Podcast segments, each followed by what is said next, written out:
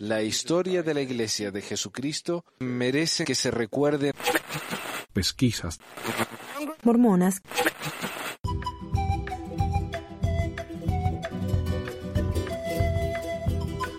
Hola a todos, bienvenidos a otra edición de Pesquisas Mormonas, les habla Manuel. Como dije el programa anterior, vamos a hablar acerca de lo que pasó después de la matanza de Mountain Meadows, ¿no? las consecuencias inmediatas y las consecuencias incluso eh, actuales, la repercusión de, todo esto. Pero antes de eso quiero repetir lo que dije en el programa anterior. Los que escuchan uh, Pesquisas Mormonas por medio del podcast, ahí en el sitio pesquisamormonas.com, en cualquier aplicación de podcasts para sus teléfonos, y podcast se escribe P-O-D-C-A-S-T, van a notar que no va a haber programas nuevos por un tiempo. Y es que me estoy tomando un descanso para trabajar en otros proyectos que tengo y que he querido hacer hacía rato, pero no me da el tiempo realmente. A los que me escuchen por YouTube, entonces sí van a ver que el programa sigue porque voy a seguir subiendo los programas viejos del podcast. Y ahí tengo material para rato, para más de un año. Así que Ah, pero van a haber programas nuevos en el podcast de vez en cuando, así que no borren la suscripción del programita de podcast porque van a seguir llegando. Si siguen la página de Pesquisas Mormones en Facebook, ahí van a ver las actualizaciones, también en Twitter. Eh, bueno, esos son los dos principales. Pero bueno, la semana pasada escuchamos entonces, hablamos entonces de que 120 personas, emigrantes que estaban yendo de Arkansas hasta California, estaban tratando de ir a California, un grupo llamado el grupo de Baker Fancher, fueron detenidos en Utah por los mormones que estaban todos paranoicos, ¿no? Con la con el miedo que se tenía, ¿no? Al, al gobierno federal que estaba mandando tropas, tenían miedo de varias otras cosas que vamos a hablar hoy. Ah, entonces a este grupo los, los detuvieron, los atacaron, eh, disfrazados de indios, Paiutes, como algunos se dieron cuenta de que estos hombres no eran solo indios, sino hombres blancos, mormones, decidieron matarlos a todos para que no dieran testimonios en contra de ellos. Esto causó la muerte de 120 personas inocentes, entre ellos hombres, mujeres y niños. Los niños menores de 7 años se salvaron porque eh, los atacantes pensaron que esos niñitos no iban a poder testificar en contra de ellos, porque eran tan chiquitos. Bueno, pero ¿qué pasó? Entonces detuvieron a varios. Detuvieron a John DeLee, que era el, una especie de ministro de, asuntos ¿no? indios ahí en Utah. Él fue detenido. Y otros dos presidentes de estaca que también estuvieron a cargo de, la milicia mormona. El primer juicio de Lee comenzó el 23 de julio de 1875 en Beaver, ante un jurado que estaba bien cerca ahí de Nevada, ¿no? Bien al, al sur, ante un jurado de ocho mormones y cuatro no mormones. En este juicio el jurado no llegó a un acuerdo. Claro, ocho mormones, cuatro no mormones, los mormones encontraron que, estaba, era culpable, los, los no mormones encontraron que era culpable, los mormones encontraron que era inocente y no llegaron a consenso, así que por lo tanto no hubo una decisión ese día. El segundo juicio de Lee comenzó el 13 de septiembre de 1876 casi 20 años después de la cosa esta. Ante un jurado compuesto exclusivamente por mormones. La fiscalía llamó a Daniel Wells, Lavan Morrell, Lavan Morrell, Joel White, Samuel Knight, Samuel McMurdy, Neffy Johnson y Jacob Hamlin. Lee también estipuló, contra el consejo de un abogado, que se permitiera a la fiscalía reutilizar las declaraciones de Young y Smith del juicio anterior, de George A. Smith. Lee no llamó ningún testigo en su defensa. Esta vez, Lee fue condenado. En la sentencia de Lee, como lo requiere el Estatuto del Territorio de Utah, se le permitió elegir el método de su propia ejecución, ser ahorcado, fusilado o decapitado. Y Lee eligió el fusilamiento. Ya, incluso esto todavía es legal en Utah. Hace unos 10 años fue el último caso que, del que yo escuché de la pena de muerte y el hombre también eligió ser fusilado. Ah, qué método bárbaro, ¿no? Barbárico, tan retrógrado. Eh, justo antes de ser ejecutado por un pelotón de fusilamiento en Mountain Meadows, el 23 de marzo de 1877, Lee declaró que era un chivo expiatorio para los demás involucrados. Brigham Young declaró que el destino de Lee era justo, pero no una expiación de sangre suficiente, dada la enormidad del crimen. O sea que no, por más que lo expiaran de sangre, que eso es lo que se considera la, pena de muerte en parte también, ¿no? Y de ahí viene y por eso todavía existe Newt, aunque no les guste admitirlo. Ah, pero el crimen de él era tan grande que incluso la, expiación de sangre no cubría su pecado. La portada de la edición del 13 de agosto de 1859 de Harper's Weekly, que ilustra el campo de muerte, es, en la descripción de Brevet Major Carlton, demasiado horrible y enfermizo para ser descrito por el lenguaje. Esqueletos humanos, huesos inconexos, calaveras espantosas y el cabello de las mujeres se esparcían en una profusión espantosa a lo largo de una distancia de dos millas. Los restos no fueron enterrados hasta después de haber sido desmembrados por los lobos y de que la carne fue despojada de los huesos, y entonces sólo se enterraron los huesos que quedaron dispuestos a lo largo del camino. El primer informe publicado sobre el incidente fue realizado en 1859 por Carlton, a quien el ejército de Estados Unidos le había encomendado la tarea de investigar el incidente y enterrar los cadáveres aún expuestos en Mountain Meadows. Aunque la masacre se cubrió en cierta medida en los medios de comunicación durante la década de 1850, el primer periodo de intensa publicación a nivel nacional sobre la masacre comenzó alrededor de 1872 después de que los investigadores obtuvieron la confesión de Smith. En 1867, C.B. Waite publicó una historia auténtica de Brigham Young que describía los eventos. En 1877, Mark Twain comentó sobre la masacre a través de la lente de la opinión pública estadounidense contemporánea en un apéndice de su libro de viaje semi-autobiográfico Roughing It, o que se traduce como Pasando Penurias. Entonces, Mark Twain le dedicó un capítulo entero de su apéndice a la matanza de Mountain Meadows. En 1873, la masacre fue un rasgo prominente de la historia de T. B. H. Stenhouse, de Rocky Mountain Saints, o los santos de las montañas rocosas. Los, nacionales, los periódicos nacionales cubrieron de cerca los juicios de Lee de 1874 a 1876 y su ejecución en 1877 fue ampliamente cubierta. Esto era una cosa una noticia nacional. Todo el mundo sabía acerca de la matanza de Mountain Meadows. La masacre ha sido tratada extensivamente por varias obras históricas, comenzando con la confesión de Lee en 1877, expresando su opinión de que George A. Smith fue enviado al sur de Utah por Brigham Young para dirigir la masacre. En 1910, la masacre fue objeto de un breve libro de Josiah F. Gibbs, quien también atribuyó la responsabilidad de la masacre a Young y Smith. El primer trabajo detallado y completo que utilizó métodos históricos modernos fue The Mountain Meadows Massacre de 1950 por Juanita Brooks, una erudita mormona que vivía cerca del área en el sur de Utah. Brooks no encontró evidencia de participación directa de Brigham Young, pero lo acusó de obstruir la investigación y provocar el ataque por medio de su retórica histérica y paranoica.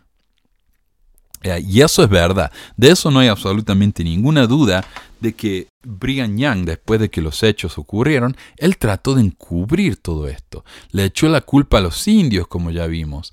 Eh, decidió que los mormones no tenían absolutamente nada que ver. Y después cuando descubrieron que sí eran los mormones en realidad, él culpó única y exclusivamente a John. Lee de todo. Inicialmente la Iglesia Sud negó cualquier participación por parte de sus miembros y se mantuvo relativamente callada sobre el tema. En 1872 excomulgó a algunos de los participantes por su papel en la masacre. Desde entonces la Iglesia Sud ha condenado la masacre y ha reconocido la participación de los líderes mormones locales. En septiembre del 2007, la Iglesia Sud publicó un artículo en sus publicaciones marcando los 50 años desde la tragedia. Los historiadores han atribuido la masacre a varios factores, incluyendo las enseñanzas estridentes de los mormones en los años anteriores a la masacre, la histeria de guerra y la presunta participación de Brigham Young.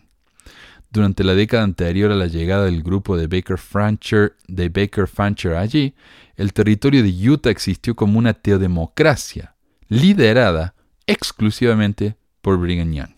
O sea, no había un congreso, no habían diputados, senadores, no, Brigham Young era el líder, punto. A mediados de la década de 1850, Young instituyó una reforma mormona con la intención de poner el hacha en la raíz del árbol del pecado y la iniquidad. Y tenemos un programa sobre eso que preparó el amigo Gilmar, fascinante hace, hace varios años ya. Eh, pero búsquenlo, esto sobre, el, sobre la reforma mormona, que fue una época en la que se intensificó el enfoque en cumplir los mandamientos, incluso los más básicos que sería lo opuesto a lo que está haciendo Nelson hoy en día. Hoy las cosas se están haciendo más fácil, en esa época se estaban haciendo mucho más difícil eh, y opresivas. En enero de 1856, Young dijo que el gobierno de Dios, tal como se administra aquí, puede parecer despótico para algunos porque el juicio se imputa contra la transgresión a la ley de Dios. Además, durante las décadas anteriores, la religión había sufrido un periodo de intensa persecución en el medio oeste de los Estados Unidos, y los mormones fieles se mudaron al oeste para escapar de la persecución. En particular, fueron expulsados oficialmente del estado de Missouri durante la Guerra Mormona de 1838, durante la cual el prominente apóstol mormón David W. Patten fue asesinado en la batalla. Después de que los mormones se mudaron a Nauvoo, Illinois, el fundador de la religión, José Smith, y su hermano Hiram Smith fueron asesinados en 1844. Apenas unos meses antes de la masacre de Mountain Meadows, los mormones recibieron la noticia de que otro apóstol había sido, asesinado. En abril de 1857, el apóstol Parley P. Pratt recibió un disparo en Arkansas por Lector McLean, el ex marido de Eleanor McLean Pratt, una de las esposas plurales de Pratt. Y, quien Pratt se había robado de su esposo McLean, estaban huyendo juntos, McLean los encontró en el camino y lo, y lo mató. Pero en la mente mormona esto fue un martirio para el pobre Pratt, no el acto de un esposo celoso al que él le había robado a la esposa. Los líderes mormones inmediatamente proclamaron a Pratt como un mártir y Brigham Young declaró, no ha pasado nada tan difícil con lo cual deba reconciliar mi mente desde la muerte de José. Y a pesar de que él y Pratt no se llevaban bien para nada. Y muchos mormones responsabilizaron a la gente de Arkansas. O sea, el estado entero de Arkansas eran todos los asesinos de Pratt en la mente mormona. Era política mormona el, el responsabilizar a todos los arkansanos por la muerte de Pratt, al igual que todos los misurianos fueron odiados por la expulsión de la iglesia de ese estado.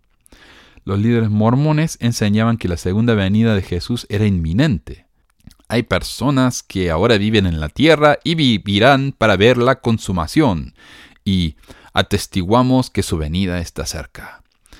Eh, el mormonismo era una de, era una de las tantas religiones milenarias que se, que se llamaban en esa época, que eran las, los, las fees, las religiones que pensaban que Jesús ya estaba a la puerta, ya venía. Y no estamos hablando de 200, 300 años como le dicen ahora, bueno, no vino, bueno, no. Jesús ya venía. El, el mes que viene, ya viene. Ellos estaban convencidos de eso. Y no pasó nada. Eh, basado en una declaración algo ambigua de José Smith, algunos mormones creyeron que Jesús volvería en 1891, y ya hemos hablado de eso, y que Dios pronto impondrá un castigo contra los Estados Unidos por perseguir a los mormones y matar a José Smith. Hiram Smith, Patton y Pratt. En su ceremonia de investidura, los primeros santos de los últimos días fieles hicieron un juramento de orar para que Dios tomara venganza contra los asesinos. Como resultado de ese juramento, varios apóstoles mormones y otros líderes consideraron su deber religioso el matar a los asesinos de los profetas si alguna vez se les cruzaban. Se puede entender que los sermones, las bendiciones y el consejo privado de los líderes mormones justo antes de la masacre de Mountain Meadows alientan a los individuos privados a ejecutar el juicio de Dios contra los impíos. Los líderes sud animaron pública y privadamente a los mormones a considerar su derecho el matar a forasteros antagónicos, criminales comunes, apóstatas de los sud e incluso mormones fieles, fieles que cometieron pecados dignos de muerte, lo que se llama la expiación de sangre. En Cedar City, y lástima porque Cedar City hoy es un lugar donde se hace el mayor festival shakespeariano en Utah. Tienen el teatro de Shakespeare ahí, hacen un festival que va gente de todo el país a verlo.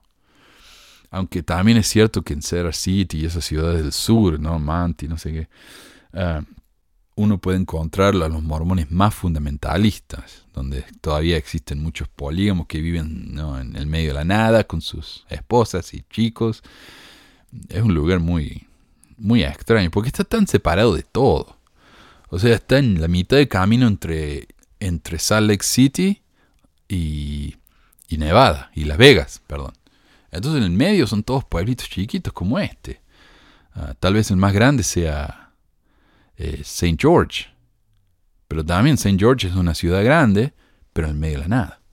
En Cedar City, las enseñanzas de los líderes de la iglesia eran particularmente estridentes. A los mormones de Cedar City se les enseñó que los miembros deberían ignorar los cadáveres y dedicarse a sus asuntos. ¡Wow! El coronel William H. Dame, el oficial de mayor rango en el sur de Utah que ordenó la masacre de Mountain Meadows, recibió una bendición patriarcal de 1854 de que sería llamado a actuar al frente de una parte de tus hermanos y de los lamanitas en la redención de Sión y la venganza de la sangre de los profetas sobre los que moran en la tierra. Claro, ahí él recibió esa bendición, entonces consideró que su responsabilidad era actuar en contra de estos supuestos asesinos. En junio de 1857, Philip Klingensmith, otro participante, recibió una bendición de que iba a participar en la venganza de la sangre del hermano José. Por lo tanto, los historiadores argumentaron que los mormones del sur de Utah se habrían visto particularmente afectados por un rumor no comprobado de que un grupo de 11 mineros y hombres de la llanura que se llamaban a sí mismo Wildcats de Missouri o los gatos salvajes de Missouri, se habían unido al grupo de carretas de Baker Fancher, algunos de los cuales presuntamente provocaron, destrozaron y les causaron problemas a los mormones y nativos americanos a lo largo de la ruta. Mentira. Y también, según algunos informes, ellos tenían el arma que disparó las tripas del viejo Joe Smith.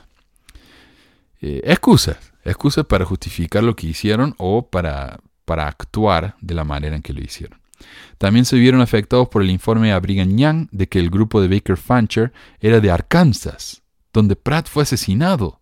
Se rumoreaba que la esposa de Pratt reconoció que parte del grupo de Mountain Meadows estaba en la pandilla que disparó y apuñaló a Pratt. La pandilla era uno el que lo mató. La masacre de Mountain Meadows fue causada en parte por eventos relacionados con la guerra de Utah, un despliegue de 1857 hacia el territorio de Utah del ejército de los Estados Unidos, cuya llegada fue pacífica. En el verano de 1857, sin embargo, los mormones esperaban una invasión total de importancia apocalíptica. Entonces tenían una paranoia que no se aguantaba. A los mormones se les exigió que almacenaran, granos y se les ordenó que no vendieran granos a los emigrantes para usarlos como alimento para ganado. A medida que las colonias mormonas se retiraban, Parawan y Cedar City se convirtieron en puestos aislados y vulnerables de avanzada. Brigham intentó obtener la ayuda de las tribus nativas americanas para combatir a los estadounidenses. Recordemos que Utah en esa época no era parte de los Estados Unidos, sino que era parte de México, alentándolos a robar el ganado de los trenes de emigrante y unirse a los mormones para combatir al ejército que se aproximaba. Los estudiosos han afirmado que la gira de George A. Smith por el sur de Utah influyó en la decisión de atacar y destruir a los emigrantes del grupo de Baker Fancher cerca de Mountain Meadows, Utah. Smith se reunió con muchos de los participantes eventuales de la masacre, incluyendo W. H. Dame, Isaac Haidt, John D. Lee y el jefe Jackson, líder de una banda de Paiutes, líder indio. Señaló que la milicia estaba organizada y lista para luchar y que algunos de ellos estaban ansiosos por luchar y vengarse de las crueldades que nos han afligido en los Estados Unidos. Entre el grupo de Smith había una cantidad de jefes indios Paiute del área de Mountain Meadows. Cuando Smith regresó a Salt Lake City, Brigham Young se reunió con estos líderes el 1 de septiembre de 1857 y los alentó a luchar contra los estadounidenses en el anticipado choque con el ejército de los Estados Unidos. O sea, ahí está. ¿ve? Brigham Young se reunió con estos líderes Paiutes que lucharon, que, que ayudaron a matar a, las, a, la, gente del Baker Fancher, y él, Brigham Young, les dijo que, que por favor le ayudaran a luchar contra los Estados Unidos. Un grupo de gente de Arkansas, obviamente, es considerado parte de los Estados Unidos o el enemigo. Y por si todavía no se han dado cuenta, todas las referencias de lo que yo menciono acá en el programa están en el sitio web pesquisasmormonas.com o pesmor.com. Vayan ahí, está la lista de episodios, van a encontrar todos los ensayos de las cosas que hablo con referencias. También se les ofreció todo el ganado en el camino a California, que incluía los pertenecientes al grupo de Baker Fancher. Los jefes nativos americanos se mostraron reacios y al menos uno objetó que previamente se les había dicho que no robaran y rechazaron la oferta. Claro, los mormones le enseñaron que no robara y ahora les dicen, se pueden quedar con todo, chicos. ¿ah? Los historiadores debaten el papel de Brigham Young en la masacre. Young era el líder teocrático del territorio de Utah en el momento de la masacre. Existe un consenso entre los historiadores de que Brigham Young desempeñó un cierto papel en provocar la masacre, al menos involuntariamente, y en ocultar su evidencia después del hecho. Sin embargo, debaten si Young sabía de antemano sobre la masacre planeada y si inicialmente la aprobó y luego tomó una postura pública en contra de ella. El uso, por parte de Young, de un lenguaje inflamatorio y violento en respuesta a la expedición federal aumentó la tensión de la atmósfera en el momento del ataque. Tras la masacre, Young declaró en foros públicos que Dios se había vengado del grupo de Baker Fancher. No está claro si Young sostuvo esta opinión porque creía que este grupo específico representaba una amenaza real para los colonos o porque creía que el grupo era directamente responsable de los crímenes pasados contra los mormones. ¿Qué? Oh. Un profeta, papi fiel tanto así, ¿no? Sin embargo, en la única correspondencia conocida por parte de Young antes de la masacre, le dijo a los líderes de la iglesia en Cedar City, en lo que respecta a los grupos de emigración que pasan por nuestros asientos, asentamientos, no debemos interferir con ellos hasta que primero se les notifique que se mantengan alejados. No deben entrometerse con ellos, esperamos que los indios hagan lo que les plazca, pero deben tratar de preservar los buenos sentimientos con ellos. Que yo sepa, no hay otro grupo que vaya al sur. Si los que están allí se van, que se vayan en paz. Según el historiador eh, McKinnon, Después de la guerra de Utah, el presidente estadounidense James Buchanan dio a entender que las comunicaciones cara a cara con Brigham Young podrían haber evitado el conflicto, y Young argumentó que una línea de telégrafo norte-sur en Utah podría haber evitado la masacre de Manton Meadows.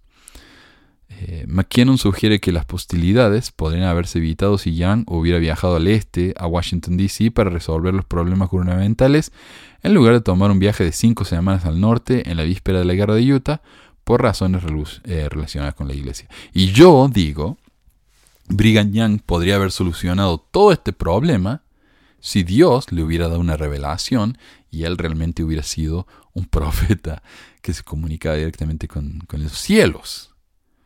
¿Cómo Dios no va a detener la matanza de 120 inocentes por parte de su propio pueblo?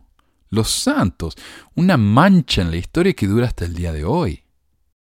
Una evaluación forense moderna de una declaración jurada clave, supuestamente dada por William Edwards en 1924, ha complicado el debate sobre la complicidad del liderazgo mormón en la masacre de Manton Meadows. El análisis indica que la firma de Edwards pudo haberse rastreado y que la composición tipográfica pertenecía a una máquina de escribir fabricada en la década de 1950. El primer monumento para las víctimas fue construido dos años después de la masacre por el comandante Carlton y el ejército de los Estados Unidos. Y esta parte es enfurecedora. Este monumento fue un simple mojón construido eh, sobre la tumba de 34 víctimas y fue coronado con una gran cruz de cedro. El monumento fue encontrado destruido y la estructura fue reemplazada por el ejército de los Estados Unidos en 1864. Según algunos informes, el monumento fue destruido por Brigham Young en 1861. Cuando trajo un séquito a Mountain Meadows, Wilford Woodruff, quien más tarde se convirtió en presidente de la iglesia, afirmó que al leer la inscripción en la cruz que decía Mía es la venganza, yo pagaré, dice el Señor, Young respondió, esto debería decir Mía es la venganza y me la he tomado un poco. No le gustó eso a Brigham Young. No le gustó que alguien hubiera dicho que Dios se iba a vengar de estas pobres víctimas. Entonces, como, como respuesta, él destruyó esa estructura. Qué falta de respeto, ¿no? En 1932 los ciudadanos de los alrededores construyeron un muro conmemorativo alrededor de los restos del monumento.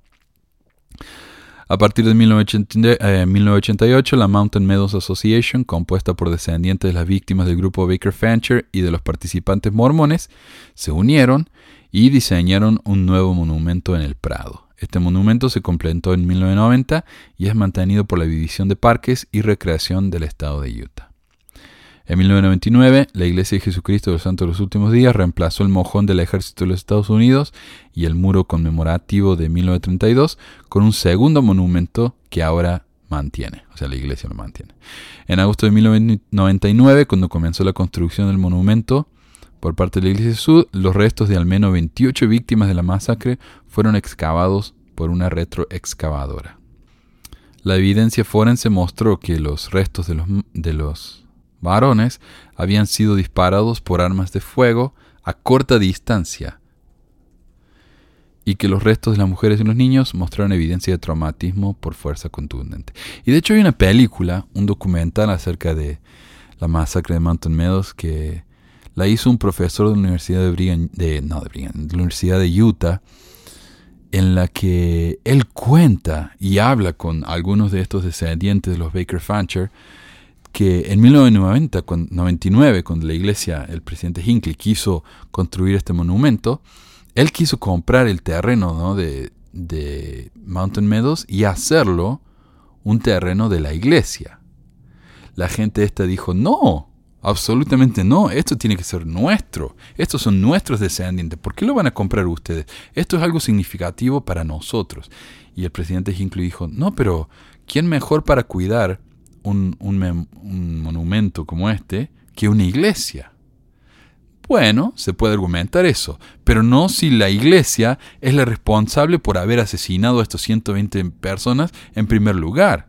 Además de eso, cuando empezaron a hacer la construcción del monumento, excavaron, como dice aquí, encontraron un montón de, huesos y calaveras.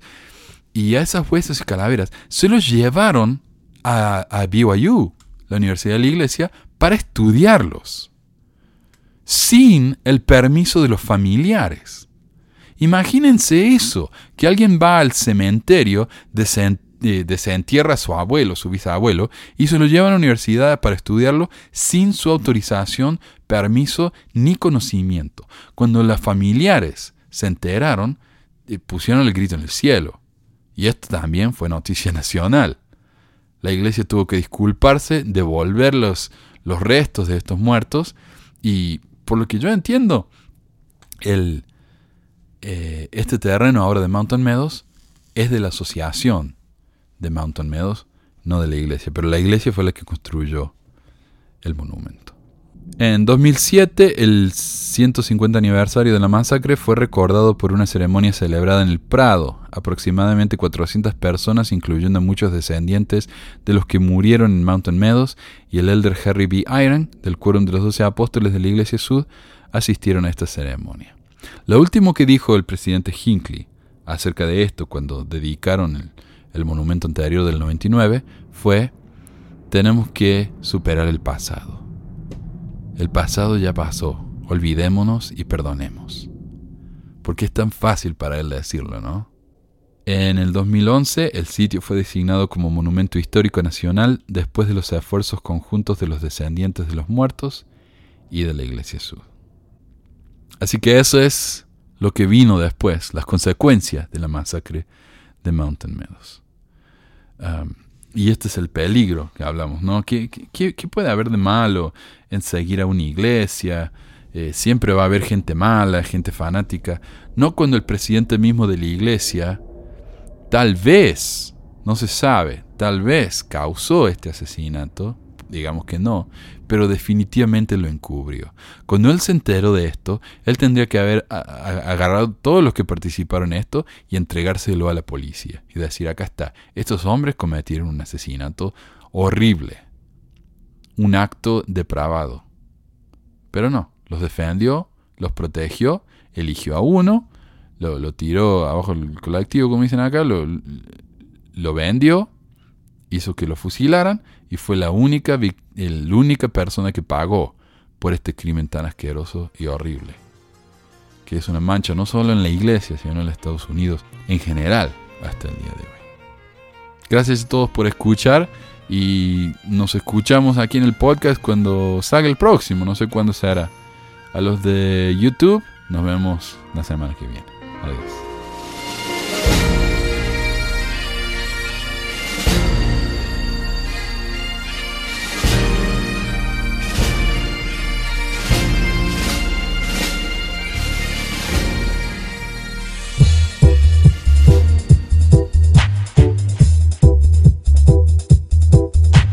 Gracias por escuchar esta edición de Pesquisas Mormonas. No se olvide de visitar nuestro website en pesquisasmormonas.com o pesmor.com y nuestro blog en pesquisasmormonas.org o pesmor.org. También tenemos un grupo de Facebook donde la discusión siempre es animada y si tiene un comentario, pregunta o hate mail, puede enviarlo a manuel.pesquisasmormonas.com. Y si por alguna razón ha abandonado la iglesia y ya no sabe qué hacer con todos esos miles de dólares extras, ahora que ya no paga el diezmo, le agradeceríamos si nos envía uno o dos dólares por medio de Patreon en patreon.com barra pesquisas mormonas o en paypal.me barra pesquisas mormonas para ayudarnos a cubrir los gastos de domain y hosting del podcast. Muchas gracias de nuevo y hasta la próxima semana. La música del comienzo del podcast es la canción de la primaria Historias del Libro de Mormón por Clive Romney. La canción previa a esta es hora el profeta del ex de Acevedo y esta es la versión de la banda Roosters de la canción de la primaria Palomitas de Maíz. ¿Por qué ayudar a pesquisas mormonas? Para que mi papá pueda parar los websites del podcast